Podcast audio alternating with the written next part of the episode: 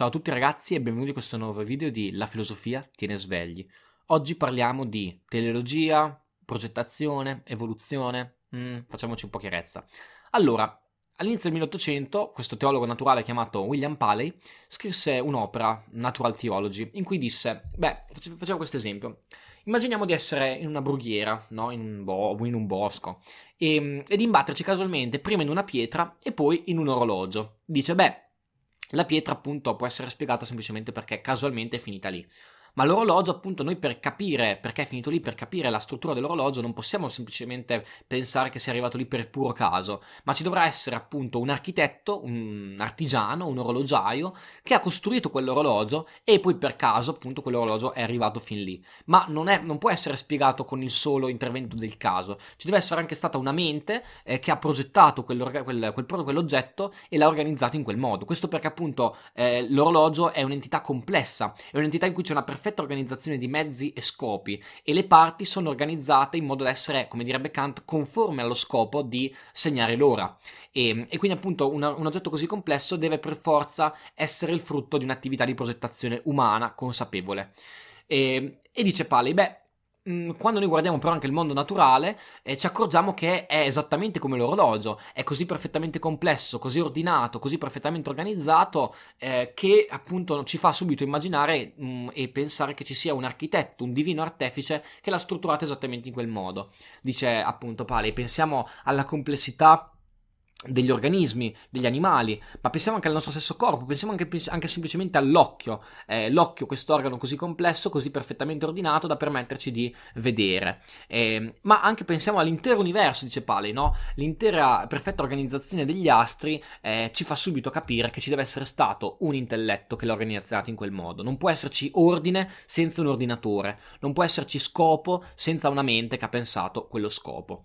Ehm, ora, questa, questo è il classico argomento definito l'argomento from design, ovvero l'argomento del disegno intelligente, che eh, storicamente è stato utilizzato dai filosofi, dai teologi per dimostrare razionalmente l'esistenza di Dio.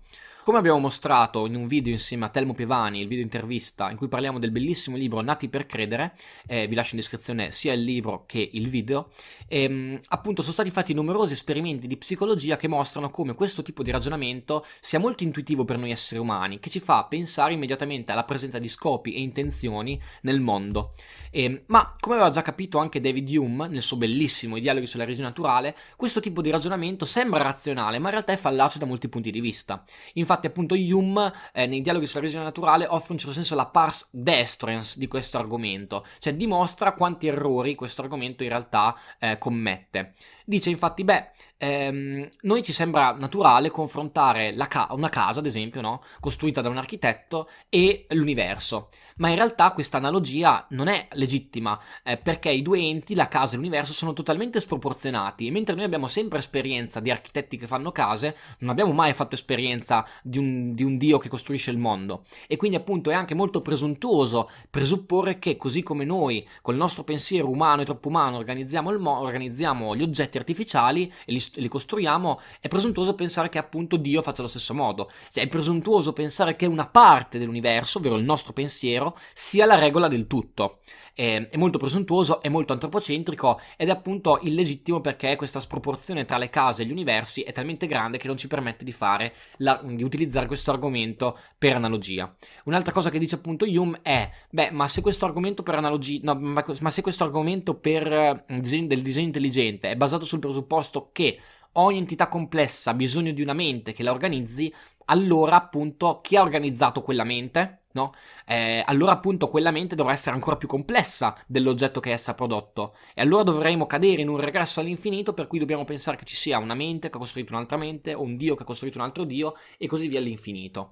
La soluzione classica adottata dai filosofi e dai teologi è pensare che Dio sia appunto quell'ente primo che non ha bisogno di qualcosa eh, che, lo, che lo costituisca, che lo che lo generi, ma è causa sui, causa di se stesso e causa dell'intero universo. Ora, come mostra Hume, ma come in realtà mostra già Kant nella critica della ragion pura, eh, appunto questa presupposizione è un appetizio principi, mm, è appunto un argomento fallace, perché? Perché vuole dimostrare qualcosa presupponendo già, già ciò, ciò, che vuole dimostrare. Cioè, Dio deve esistere perché esiste. No? Questa è la fallacia logica che è mostrata ed è, viene, viene definita appunto una petizio principi dell'argomento, eh, diciamo così, ontologico dell'esistenza di Dio. Ora, appunto, questa, diciamo così, è la pars destruens dell'argomento di Paley. Ma Hume prova a, nella sua bellissima opera a fornire dei, delle idee anche per una possibile pars costruens. Eh, Hume fa tantissime ipotesi e dice ma noi potremmo ipotizzare che ci siano delle divinità bambine che hanno fatto tanti tentativi e che magari questo universo sia solo una bozza, sia solo un tentativo venuto male. E chi, ci, chi ci assicura che l'universo che noi vediamo così perfetto sia realmente così perfetto e ordinato? Eh, potrebbe essere il frutto di un grande ragno. Ora, facendo questa ipotesi, una più strampalata dell'altra, quello che ci vuole mostrare Hume è, attraverso le parole di Filone, uno dei personaggi dei dialoghi, è questa che le ipotesi possono essere strampalate l'una più dell'altra. Il punto è che noi non avremo mai criteri per scegliere quale è quella giusta, perché sono tutte equivalenti e quindi appunto ehm, non ha senso presupp- cioè, dare più peso a una piuttosto che all'altra, perché non abbiamo gli strumenti per decidere. E, ehm, una, un argomento appunto che porta Hume, che offre Hume, è una possibile pars costruens e vi leggo quello che scrive. Ma se anche questo mondo fosse un artefatto così perfetto, rimarrebbe comunque incerto se tutte le eccellenti qualità di quest'opera possano essere correttamente ascritte all'artefice.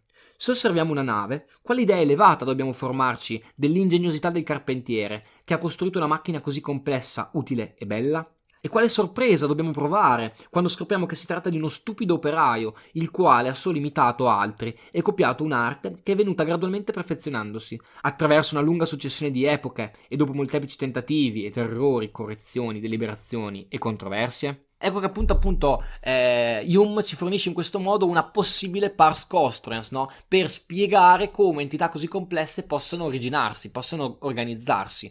Non c'è bisogno che ci sia una mente ordinatrice prima che organizza e costruisce tutto, ma può essere un processo graduale, appunto per prove ed errori, che gradualmente fa emergere l'ordine, la complessità, quello che ci appare noi come progettato e organizzato dal caso, appunto. Un altro autore filosofo che ha riflettuto tantissimo su questo problema è sicuramente Kant. Kant nella sua opera La critica della facoltà di giudizio, eh, riflettendo su questo, ci dice, beh, noi dobbiamo studiare la natura come eh, una struttura causale di cause meccaniche, però quando noi studiamo il mondo della vita dobbiamo pensare eh, come se ci fosse un intelletto, un divino artefice che ha organizzato il mondo in questo modo. E inoltre Kant aggiunge, e cioè del tutto certo che noi non possiamo neppure imparare a conoscere sufficientemente gli esseri organizzati e la loro possibilità interna secondo principi semplicemente meccanici della natura.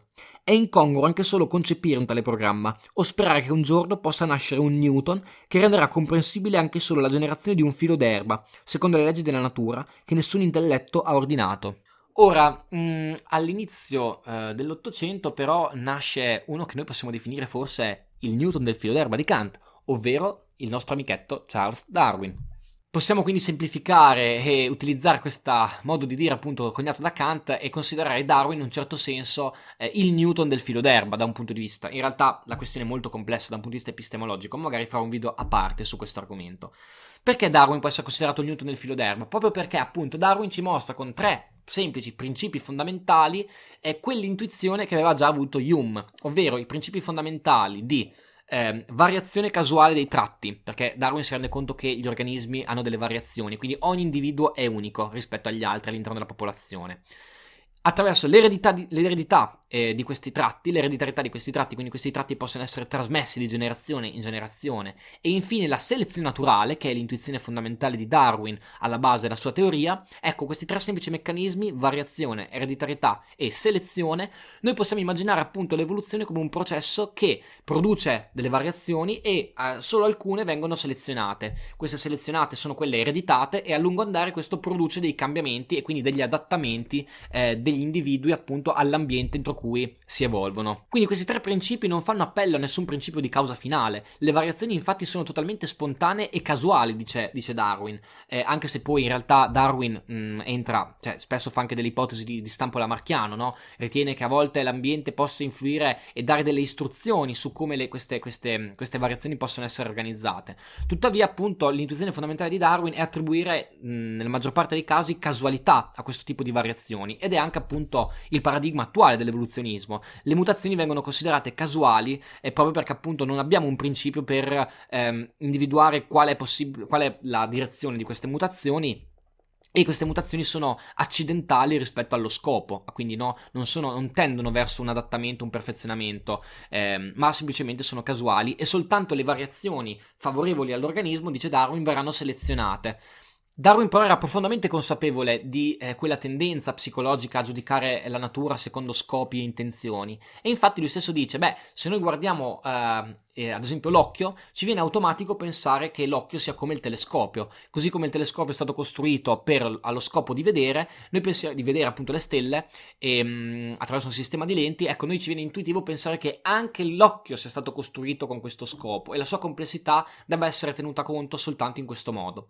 Però Darwin ci avverte appunto, no? nonostante, faccia, nonostante faccia numerose analogie tra la tecnologia, la storia della tecnologia e la storia della vita, ci avverte appunto di pensare alla storia della vita come ateleologica e come frutto di un processo casuale. Si dà il caso che Darwin era anche un profondo conoscitore della filosofia di Hume e anche di quella di Paley, tant'è che Darwin all'inizio della sua vita era profondamente influenzato dalla lettura dei teologi naturali del suo tempo, però appunto era anche un profondo conoscitore di Hume e della tradizione empirista inglese ed è qui appunto che voglio uh, arrivare. Infatti Darwin in un passo bellissimo della, de, dell'origine delle specie, mettendo insieme secondo me la sua esperienza autobiografica del viaggio intorno al mondo con il Beagle e la lettura lettura del passo di, di Hume che vi ho appena letto eh, propone una, una soluzione analoga e dice non guarderemo più un essere organico come un selvaggio guarda una nave, cioè come qualcosa che è completamente al di là della sua comprensione.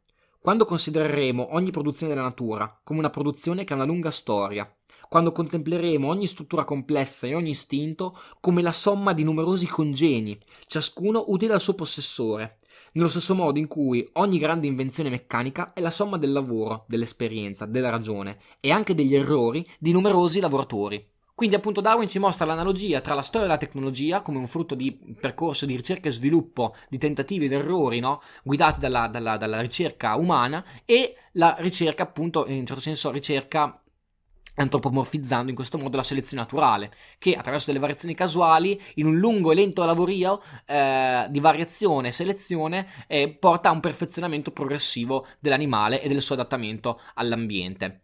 E ehm, questa prospettiva appunto viene presa in un certo senso anche oggi da Daniel Dennett, come mostriamo e di cui parliamo nel video insieme al prof. Telmo Piovani, e perché appunto la, la, prospettiva di Daniel Dennett è in, questo, è in un certo senso questa qui, mostrare attraverso la, la, la prospettiva dell'ingegneria inversa come eh, la complessità e gli adattamenti degli organismi possano essere studiati in questo modo. In questo senso, appunto, Dennett riprende il principio del giudizio teleologico di Kant perché? Perché appunto eh, Kant diceva: Noi dobbiamo pensare come se un intelletto, sebbene non il nostro, quindi un intelletto divino, ha organizzato la, la, gli esseri naturali in quel modo lì e ha organizzato la natura in questo modo. Ehm, appunto Dennett in un certo senso riprende questo principio teleologico e riconduce ogni adattamento particolare, no? È utile, diciamo così, da un punto di vista euristico, ovvero da un punto di vista della scoperta scientifica, è utile ricondurre ogni, ogni particolare adattamento principio, eh, al principio appunto del, della selezione naturale. In questo modo appunto possiamo capire la struttura dell'organismo come una macchina che si è perfezionata in rapporto all'ambiente e alle esigenze che l'ambiente gli poneva. Ovviamente questa è una semplificazione perché l'evoluzione per selezione naturale, l'evoluzione è molto più complessa, ci sono tantissimi meccanismi, c'è la selezione sessuale, c'è la deriva genetica, eh, ci sono appunto i, i, compromessi evolutivi, quindi no, eh, non bisogna considerare ogni, adatta- ogni caratteristica come un adattamento, perché ovviamente ci sono tantissimi vincoli di costruzione che portano all'organismo a evolvere in un modo piuttosto che in un altro. Però è interessante notare come ancora oggi eh, questa prospettiva dell'ingegneria inversa risenta della filosofia, ad esempio, di Kant, eh, di quello che ci aveva scritto anche lo stesso Darwin, e appunto è, è un modo affascinante, no? seppur semplificato, seppur eh, da un certo punto di vista molto erroneo da molti punti di vista questo modo di pensare alla selezione naturale come un processo di perfezionamento, un processo cieco, casuale, meccanico, che però permette di, stru- di strutturare entità così complesse senza una mente ordinatrice che l'abbia organizzata in quel modo. Quindi questo è tutto, eh, avevo provato a, a, offrire questa divergenza, questa analogia e differenza tra la progettazione e l'evoluzione, no? tra progettazione artificiale e, e evoluzione naturale, è sicuramente un tema che tratteremo magari anche da un punto di vista epistemologico nei prossimi video voi ricordatevi nel frattempo che la filosofia tiene svegli.